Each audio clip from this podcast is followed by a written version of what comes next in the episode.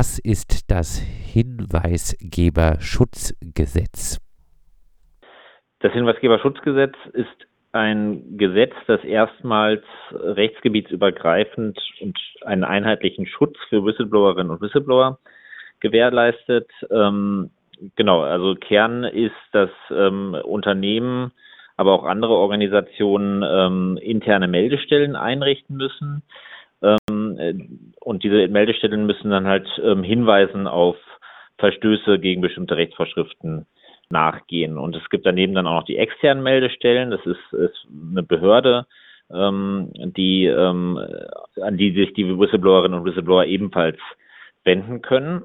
Ähm, und unter bestimmten Voraussetzungen, äh, die in unseren Augen ein bisschen zu eng sind, ähm, können sich dann Whistleblowerinnen und Whistleblower auch an die Presse wenden. Und diese ganzen Meldekanäle, die werden ergänzt durch ein Repressalienverbot. Das heißt, wenn sich äh, Whistleblowerinnen und Whistleblower an diese Stellen wenden oder in zulässiger Weise auch an die Presse wenden, dann dürfen sie dafür halt keine Nachteile erleiden. Sie dürfen nicht gekündigt werden, sie dürfen nicht gemobbt werden, sie dürfen nicht versetzt werden, etc.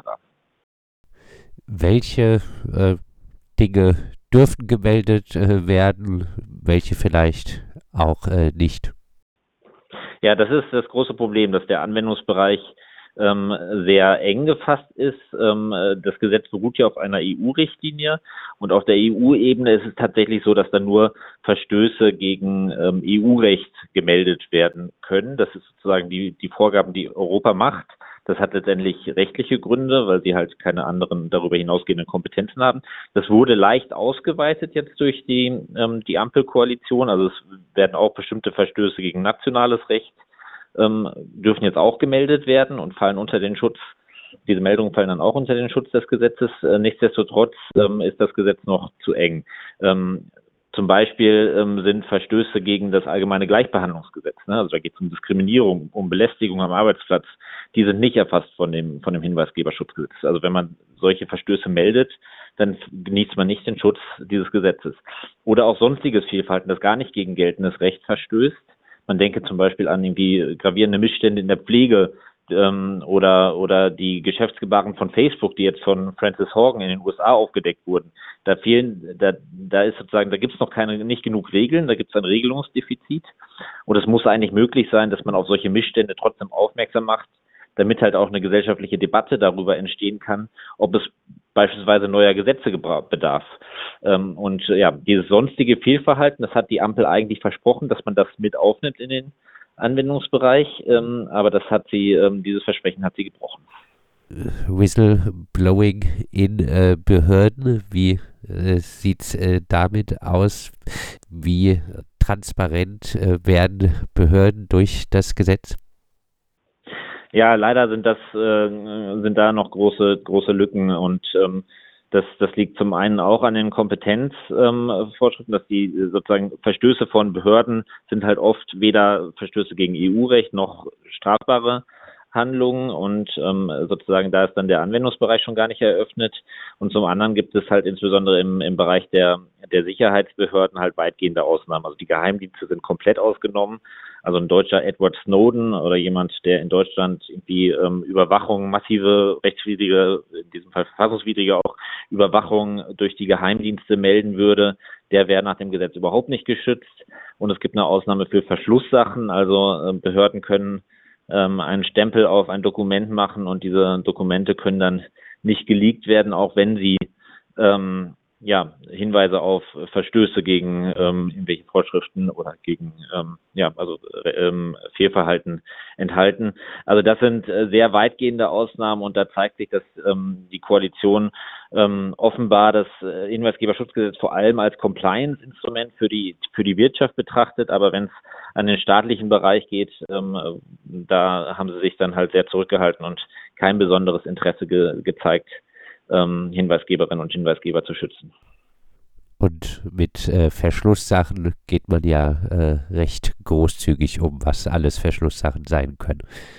Genau, also das ist, äh, da gibt es zahlreiche Beispiele, was äh, irgendwelche Kleinigkeiten, die schon als, ähm, also die, die Anforderungen für die Verschlusssacheneinstufung, die sind sehr gering, ähm, insbesondere die niedrigste Stufe nur für den Dienstgebrauch, das wird eigentlich auf ähm, sehr viele Dokumente wird das einfach draufgestempelt. Ähm, nicht nur, also auch, also vor allem natürlich in den Sicherheitsbehörden, bei, bei den Geheimdiensten und bei der Polizei, da ist fast alles irgendwie äh, Verschlusssache, aber, ähm, aber auch bei anderen Behörden wird sehr viel ähm, oder sehr exzessiv von dieser Möglichkeit Gebrauch gemacht. Und ja, das droht letztendlich den Hinweisgeberschutz im Bereich der Behörden ähm, leerlaufen zu lassen.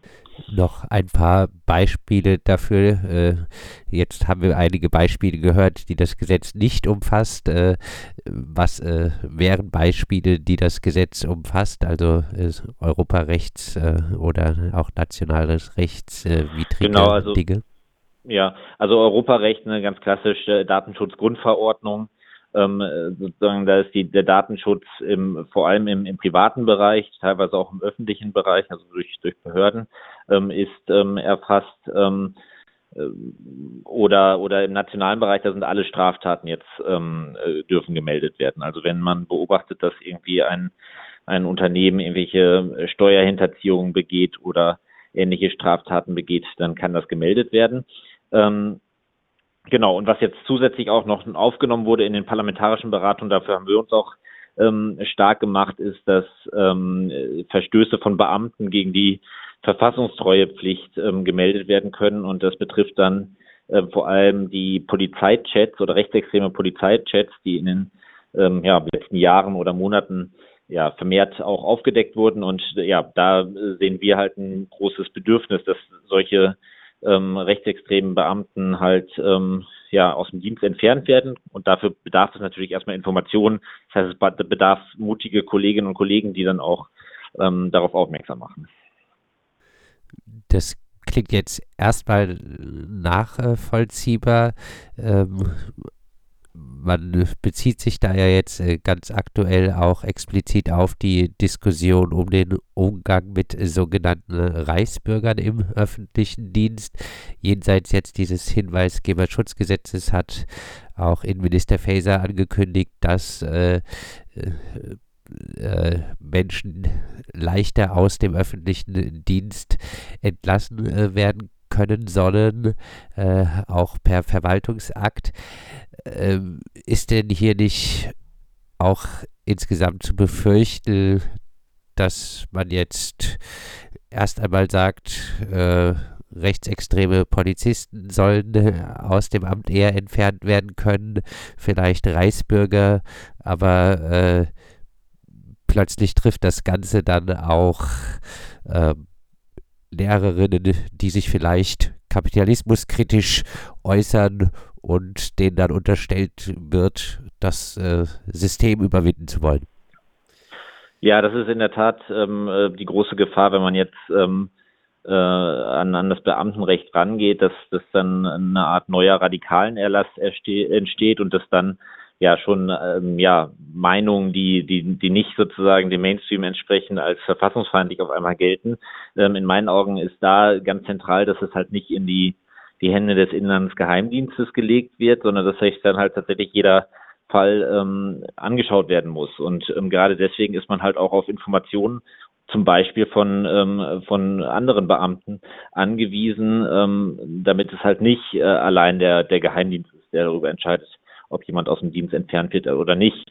Ähm, ich denke, dass aber auf jeden Fall Informationen darüber notwendig sind und dass Rechtsextreme, dass da, da vor allem halt ein, ein Vollzugsdefizit äh, besteht. Also die gesetzlichen Grundlagen äh, dafür, Beamte aus dem Dienst zu entfernen, sind da ähm, und ähm, die müssten einfach ähm, häufig, häufiger angewendet werden. Gehen wir nochmal zurück auf äh, die Betriebsebene. Du hast gesagt, es müssen da jetzt äh, Meldekanäle eingerichtet äh, werden und es gibt ein Repressalienverbot. Jetzt ist es ja das eine, äh, nicht äh, wegen dem Hinweis entlassen zu werden, aber das andere äh, ist dann, äh, dass ein Arbeitgeber, eine Arbeitgeberin irgendeinen anderen Grund sucht, um eine äh, eventuell missliebige Person zu entlassen, besteht die Gefahr nicht weiterhin? Ja, die ganz ausschließen kann man die Gefahr auch weiterhin natürlich nicht, aber es gibt ein paar ähm, weitere Schutzmechanismen, die das Gesetz vorsieht. Und das ist zum einen ähm, eine Beweislastumkehr. Und zwar ist es nach dem Gesetz so, dass wenn ein ein Verstoß gemeldet wird ähm, im, im Rahmen des Gesetzes und dann in einem zeitlichen Zusammenhang, also in, in enge, einem engen zeitlichen Zusammenhang damit dann ein Nachteil er, erlitten wird, also dann zum Beispiel eine Kündigung ausgesprochen wird, dann wird vermutet, dass, das, dass es sich um eine unzulässige Repressalie handelt und dann muss sozusagen der Arbeitgeber ähm, darlegen oder diese Vermutungen entkräften und, und darlegen, warum, warum zum Beispiel diese Kündigung einen ganz anderen Grund hat. Und das erleichtert es halt Whistleblowerinnen und Whistleblowern, dann ähm, dieses Repressalienverbot ähm, auch äh, umzusetzen. Ähm, und zum anderen, was jetzt auch ähm, auf unser Drängen hin noch in das Gesetz aufgenommen wurde, ist die Möglichkeit, anonym auch ähm, Meldungen zu erstatten oder Hinweise zu geben. Das ist vor allem dann natürlich in größeren Unternehmen relevant, ähm, aber dadurch hat man dann natürlich nochmal einen zusätzlichen Schutz, weil ähm, ja die anonyme Meldung letztendlich nicht zu ähm, Repressalien führen kann, weil die, der Arbeitgeber gar nicht weiß, von wem sie stammt. Und das ist sozusagen, äh, hat sich in der Praxis auch gezeigt, dass viele Leute halt ähm, diesen, diese Anonymität als zusätzlichen Schutz einfach in Anspruch nehmen wollen. Du hast es äh, schon gesagt, äh, unter bestimmten Umständen äh, dürfen äh, sich äh, HinweisgeberInnen auch an die Presse wenden. Jetzt äh, ist ja aktuell meist so, dass erst einmal die betriebsinternen Wege gegangen werden müssen tendenziell gibt es ja auch in eigentlich allen äh, Arbeitsverträgen äh, die Klausel, dass äh, über betriebs- und unternehmensinterner Stillschweigen zu bewahren ist.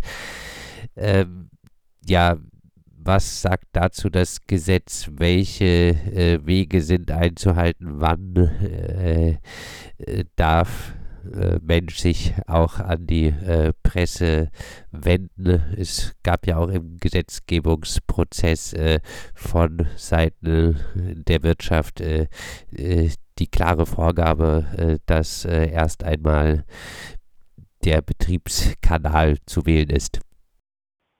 Ja, also erstmal, was sich ändert, ist, dass die interne Meldung und die externe Meldung gegenüber der Behörde gleichgestellt sind. Also man kann jetzt frei wählen, ob man sich erstmal betriebsintern ähm, an die interne Meldestelle wenden kann, will oder an die an die jetzt äh, zu schaffende Whistleblowing-Behörde. Ähm, also da gibt's ähm, sozusagen keine Abstufung mehr. Ähm, die Offenlegung dann gegenüber der Presse oder gegenüber der Öffentlichkeit, die ist an weitere sehr hohe Voraussetzungen geknüpft.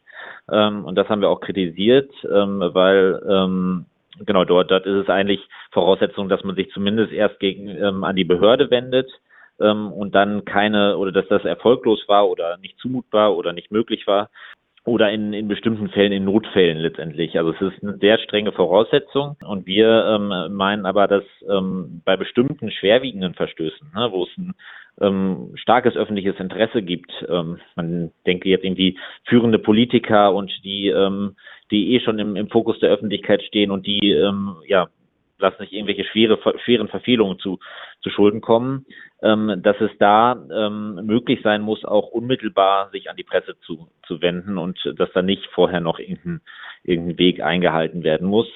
Ähm, das ist so im Gesetz nicht vorgesehen. Ähm, genau, und da sind sozusagen, da, da versagt dann der Schutz des Hinweisgeberschutzgesetzes.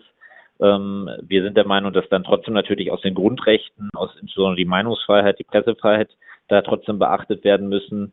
Ähm, genau, aber das wird sich dann in der Praxis zeigen, wie damit umzugehen ist. Ähm, die bisherige Rechtsprechung ist leider sehr restriktiv. Ähm, wir setzen uns jetzt, wir, wir wollen auch äh, weiterhin sozusagen mit, mit strategischen Klagen uns dafür einsetzen, dass, dass auch die Offenlegung gegenüber der Presse bei, bei einem starken öffentlichen Interesse zulässig und möglich ist. Ja, das äh, wäre auch äh, noch eine weitere Frage von mir. Wie wollt ihr als Gesellschaft für Freiheitsrechte in Sachen Hinweisgeberschutzgesetz äh, weitermachen? Genau, also wir haben jetzt sozusagen das Gesetz und das Gesetz muss natürlich mit Leben gefüllt werden und ähm, wir planen oder wir, wir bereiten ähm, strategische Klagen vor. Wir sind da offen auch für potenzielle WhistleblowerInnen, ähm, dass, dass die sich an uns wenden und wir wollen insbesondere einen Fokus jetzt auf die Sicherheitsbehörden ähm, legen, auf die Polizei. Ähm, die sind zwar ja auch recht weitgehend ausgenommen von dem Gesetz. Insofern muss man dann teilweise tatsächlich ähm, kann man nicht mit dem Gesetz arbeiten, sondern muss dann zum Beispiel auf die Grundrechte zurückgreifen, ähm, auf die Meinungsfreiheit. Ähm, aber wir haben auch im Gesetzgebungsverfahren schon einige Ausweitungen auch im Blick auf die Polizei erreichen können, insbesondere jetzt hier die, ähm, die rechtsextremen Polizeichats, die gemeldet werden können. Und ja, da gilt es jetzt in den kommenden Monaten und Jahren, das Gesetz mit Leben zu erfüllen. Und dafür werden wir äh, versuchen, Präzedenzurteile zu erstreiten, die ja die Meinungs- und Pressefreiheit stärken. Dann äh, abschließend noch äh, die äh, Frage, ähm, wie kann die Zivilgesellschaft äh, das Gesetz mit Leben füllen? Naja, es geht ähm, vor allem darum, einen, einen Kulturwandel auch in Deutschland ähm, herbeizuführen. Ähm, in Deutschland ist es halt oft noch so, dass derjenige, der auf den Dreck hinweist, sozusagen, ähm, dass der sanktioniert wird oder ähm, als Netz, Nestbeschmutzer ähm, betrachtet wird. Ähm, und ähm, ich glaube, dass, dass da ähm, noch einiges ähm, in Deutschland getan werden kann. Wir haben uns als Gesellschaft für Freiheitsrechte auch mit anderen äh, zivilgesellschaftlichen Organisationen zusammengeschlossen und haben gesagt, wir gehen mit gutem Beispiel voran und wir, ähm, wir schützen auch Hinweisgeberinnen und Hinweisgeber in unseren eigenen Reihen. Also wir haben jetzt eine Beschwerdestelle oder eine interne Meldestelle ähm, bei, bei uns eingerichtet, mit zusammen mit anderen ähm, NGOs ähm, und sagen, auch bei uns kann es zu Verstößen kommen und deswegen ähm, können auch, auch bei uns sich ähm, Mitarbeitende oder auch Ehrenamtliche ähm, können sich da an diese interne Meldestelle ähm, wenden und die sind dann natürlich auch noch, noch umfassender sozusagen ähm, gegen, gegen Repressalien geschützt. Und wir, wir bieten an, dass sich auch andere zivilgesellschaftliche Organisationen dem anschließen, auch wenn sie nach dem Hinweisgeberschutzgesetz nur eingeschränkten Pflichten unterliegen. Also das diese, diese Pflicht zur Einrichtung einer internen Meldestelle, die greift erst ab, ein, ab 50 Mitarbeitenden. Ähm, aber wir sagen auch, wenn wir jetzt zum Beispiel als Organisation, wir sind gar nicht so groß, ähm, wir, wir gehen sozusagen darüber hinaus und machen das trotzdem. Ähm, und das bieten wir ähm, an, dass sich da andere Organisationen uns anschließen und hoffen, dass da die Zivilgesellschaft mit gutem Beispiel vorangeht. Der Bundestag wird an diesem äh, Freitag das Hinweisgeberschutzgesetz äh, beschließen. Äh, ein Jahr nach äh, Ablauf äh, der Frist die Whistleblowing-Richtlinie der EU umzusetzen. Wir haben über das äh, Gesetz mit äh, David Werdermann von der Gesellschaft für Freiheitsrechte gesprochen, äh, der noch einige Lücken im Gesetz sieht, das jetzt aber auch mit Leben gefüllt werden müsse.